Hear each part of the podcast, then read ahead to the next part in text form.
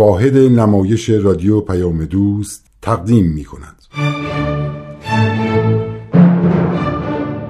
شوله مروری بر زندگی بعضی از مؤمنین اولیه آین بهایی. فصل دوم آشنایی با اولیا حضرت ماری ملکه رومانیا اولین تاجدار در عالم بهایی.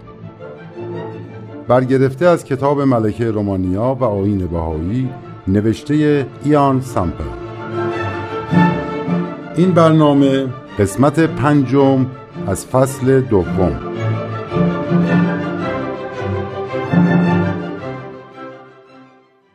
من ماریا الکساندر ویکتوریا هستم که در سال 1875 متولد شدم. ملکه ویکتوریا پادشاه انگلستان و الکساندر دوم تزار روسیه هر دویشان جد من بودند. پس از ازدواج با فردیناند برادرزاده پادشاه رومانیا در این کشور ساکن شدم و صاحب شش فرزند گردیدم که آخرین آنها در سه سالگی فوت کرد. در آن سالها اروپا به خصوص منطقه بالکان آرامش نداشت و شاهد جنگ های دلخراشی بود. در سال 1914 مقارن با جنگ جهانی پادشاه رومانیا فوت کرد و همسرم فردیناند به تخت سلطنت نشست و من هم ملکه رومانیا شدم. فوت فرزند سه ساله ام در سال 1916 وسیله ای شد تا من و پادشاه کمی درد و اندوه پدران و مادرانی که در میادین جنگ فرزندانشون را از دست داده بودن احساس کنیم. در سال 1922 تاجگذاری کردیم و من در سال 1926 توسط خانم مارتاروت که یک بهایی آمریکایی بود با آین بهایی آشنا شدم. دخترم الینا که یک مسیحی متدین بود با من در مطالعه آثار بهایی همراهی می کرد. در این زمان بود که فهمیدم هر دو جد من یعنی ملکه ویکتوریا و الکساندر تزار روسیه مفتخر به دریافت الواحی مخصوص از سوی حضرت بهاءالله شدند.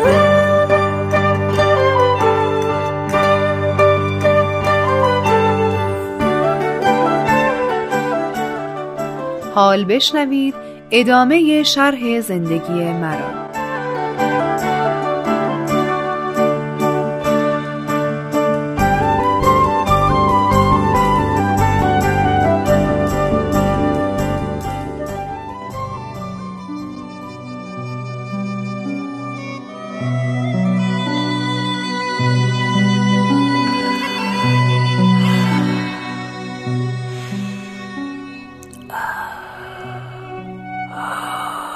فردیناند. اعلی حضرت خیلی متاسفم که پادشاه محبوب و دوست داشتنی رومانیا رو در بستر بیماری می‌بینم. امیدوارم هرچه زودتر بستر بیماری رو ترک کنی. پدر قوی باشین. مردم رومانیا به شما احتیاج دارن. پدر خواهش می‌کنم بار سنگین سلطنت رو به دوش من نذارین. بسپاریم به کارول اون فرزند ارشدتونه. چی داری میگی نیکولاس؟ اعلی حضرت به زودی خوب میشن. برادر عزیزم مادر درست میگن. قرار نیست اتفاق بدی بیفته. اعلی حضرت به زودی خوب میشن. امیدوارم.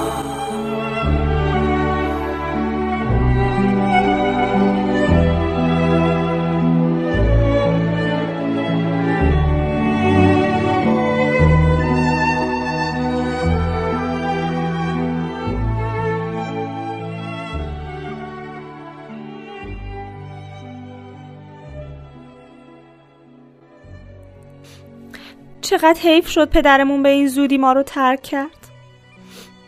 بچه ها قبل از مراسم تشریع میرم کتابخونه دعا بخونم.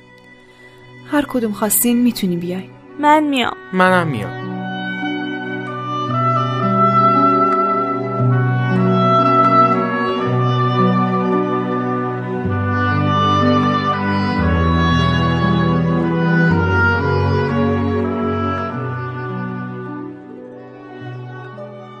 بچه ها این عکس پدرتون. خوب نگاهش کنین و از صمیم قلب برای ترقی روحش در عالم بالا دعا کنین. بنشینین. بنشینین راحت باشین. چشم مادر. چشم.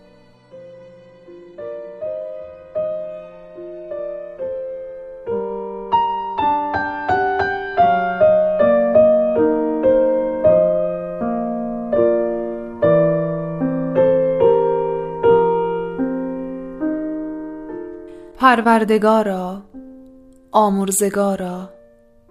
نفس نفیسی به ملکوت شهود صعود نمود و از خاکدان فانی به جهان جاودانی شتافت. میهمان جدید است عزیز فرما. بنده قدیم است خلعت بدی عطا کن. ای بی نیاز بیامرز و بنواز و به خلوتگاه راز راه ده و در محفل تجلی همدم و همراز نما. توی دهنده و بخشنده و مهربان و توی آمرزنده و نوازنده و توانا.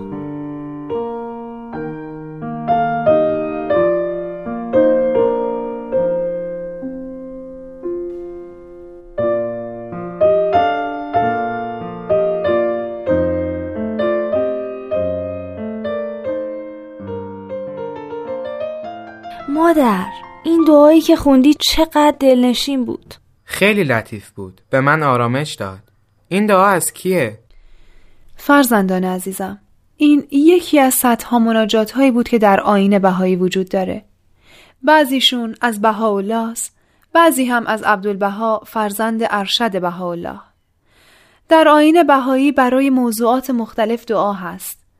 علاوه بر مکالمات عاشقانه و ابراز بندگی دعاهایی هم برای الفت و اتحاد نوع بشر طلب بخشش گناهان طلب موفقیت در خدمات بشر دوستانه برای نجات از گرفتاری ها و بلایا طلب شفا طلب برکت در کار و شغل دعا برای ترقی و موفقیت زنان تا استعدادها و توانایی هاشونو که در طول تاریخ پوشیده مونده بود ظاهر کنن دعا برای طلب مغفرت جهت درگذشتگان و و خیلی موضوعات دیگه. مادر. بله پسرم. دعا برای موفقیت ما هم هست؟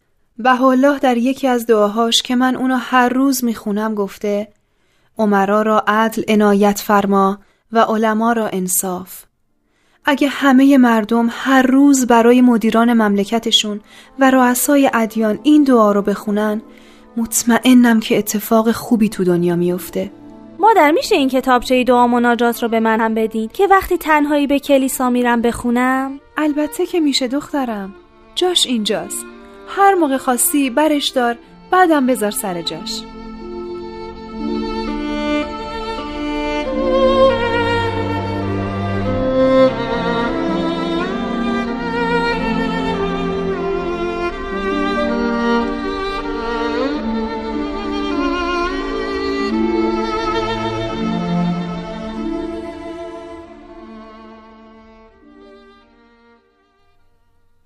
می‌بینی این گل سینه که ملکه به من داده چقدر زیباست؟ او مارتا فوقالعاده است.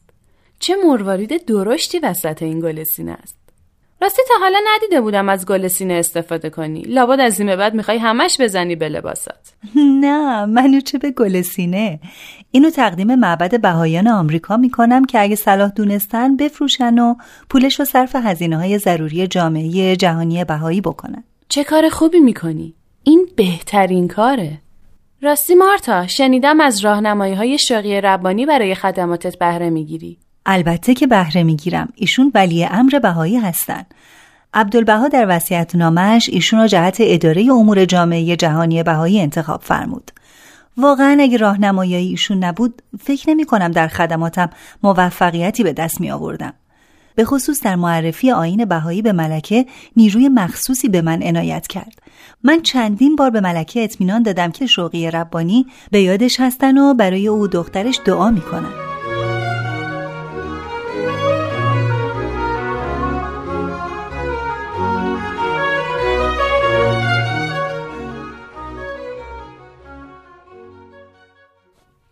عالی حضرت اوضاع مملکت خوب نیست.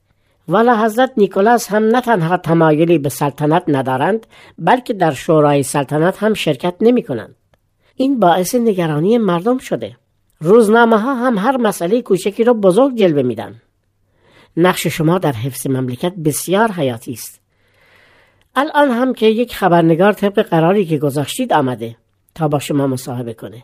این خبرنگارها فورا بحث رو به اوضاع نابسامان مملکت میکشونن شما با درایت از این موضوع دور بشید اولیا حضرت. نگران نباش. این یک خبرنگار مذهبیه. می‌خواد درباره اوضاع های مذهبی و دینی در شرایط فعلی مصاحبه کنه. خیالم راحت شد.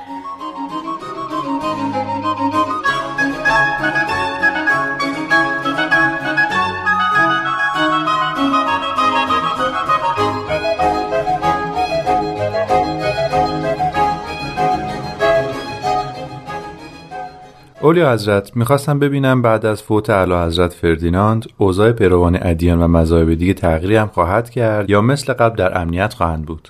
چرا فکر می‌کنید احتمال تغییر هست؟ الان چند ماه از فوت اعلی حضرت فردیناند گذشته. شما تغییری احساس کردید؟ اولیا حضرت الان زمزمه مخالفت با یهودیان در اروپا شروع شده. رومانی هم بخش از این قاره است. شما فرد قدرتمندی هستید. آیا اندیشه ای دارید برای حفظ حقوق همه اقلیت ها؟ چیزی رو که به تازگی فهمیدم و کاملا بهش معتقدم اینه که اساس همه ادیان الهی یکیه اصولشون یکیه ادیان با هم تفاوتی ندارن همه مروج فضیلت های اخلاقی و روحانی هستند.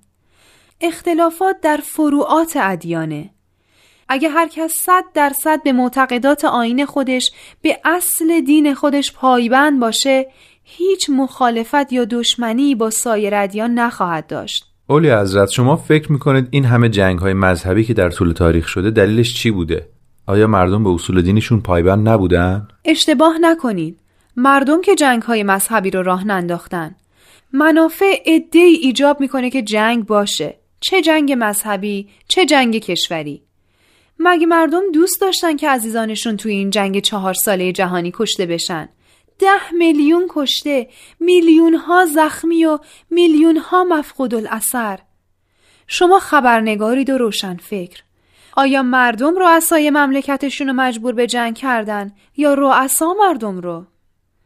با تبلیغات و شعارهای میهن پرستی آتشی رو شعله ور کردن که هنوزم که هنوزه داریم اثرات شوم جنگ چهار ساله رو تحمل می‌کنیم. شما باید خوب توجه کنین که مردم بیچاره نقشی در براه اندازی جنگ ها ندارن. تعصبات میهنی یا تعصبات دینی رو ادهی منفعت طلب در روح و قلب مردم ایجاد می‌کنن و پرورش میدن. مشکل عمده مردم در اینجاست که خودشون فکر نمی‌کنن و عقلشون رو به دست دیگران میسپرن. مردم بیچاره میرن میجنگن و خودشون رو به کشتن میدن تا ما در قصرهامون راحت زندگی کنیم. امیدوارم هرچه زودتر بشر به رشد اقلانی برسه و رفتار کودکانش رو کنار بذاره.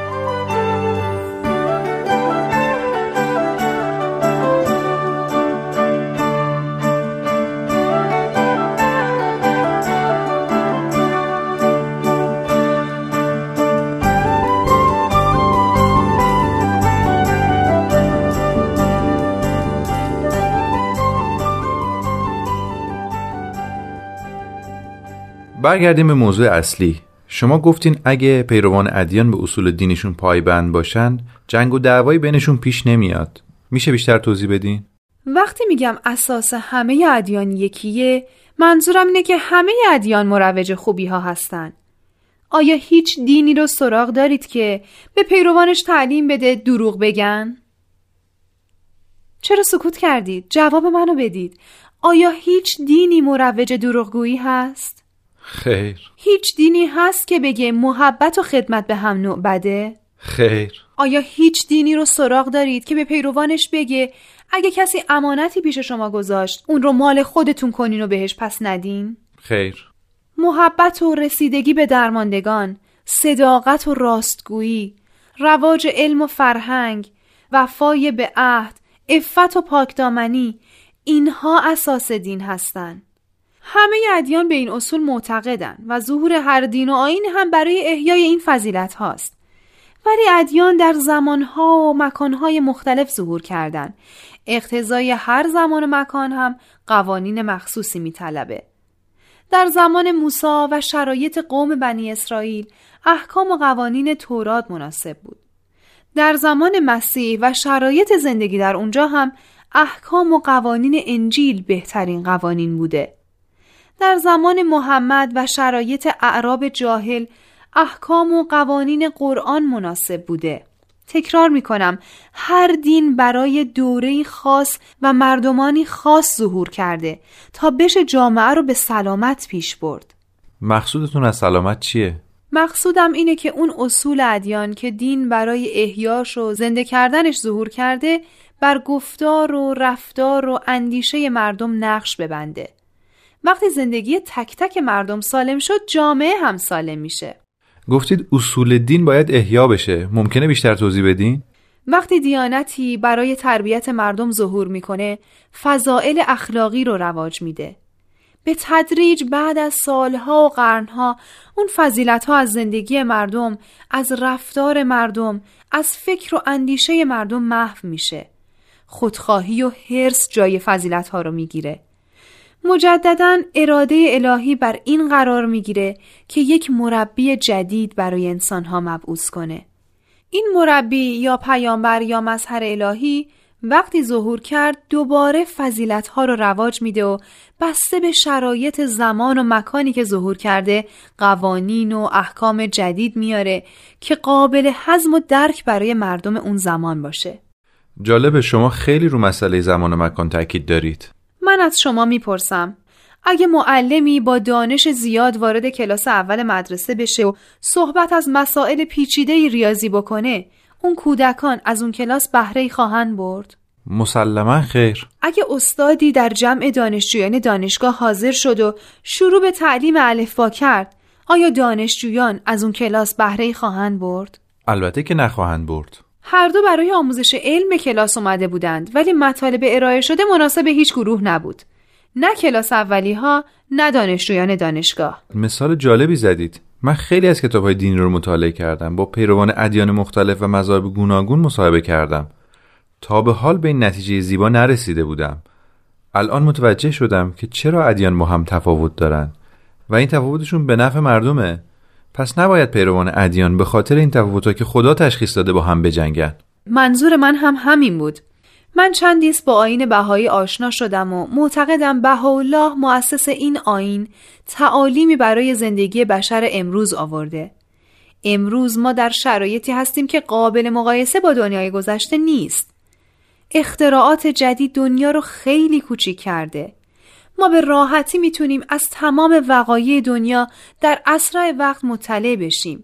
با اجرای تعالیم بهاءالله مردم دنیا به آرامش خواهند رسید. من چندین بار از بین سخنان بعضی نام آین بهایی به گوشم خورده بود ولی هیچ اطلاعی از این آین ندارم. عجیبه شما خبرنگار مذهبی هستید و اطلاعی از آین بهایی ندارید؟ چرا هر بار نام آین بهایی رو شنیدید سوالی نکردید؟ چرا کتاب نخواستید؟ افسوس از این بیتفاوتی. ادیان یکی پس از دیگری ظهور می‌کنن ولی هنوز عدهای هستن که به آین چند هزار ساله پیش پایبندن و به خود زحمت تحقیق نمیدن. درست میفرمایید اولی حضرت. من به شما توصیه می‌کنم کتاب بهاءالله و عصر جدید رو مطالعه کنید نه برای اینکه پیرو آین بهایی بشید بلکه برای اینکه بدونید بهاءالله که بود و چه آورد. حتما. ادامه شرح احوال مرا هفته آینده بشنوید.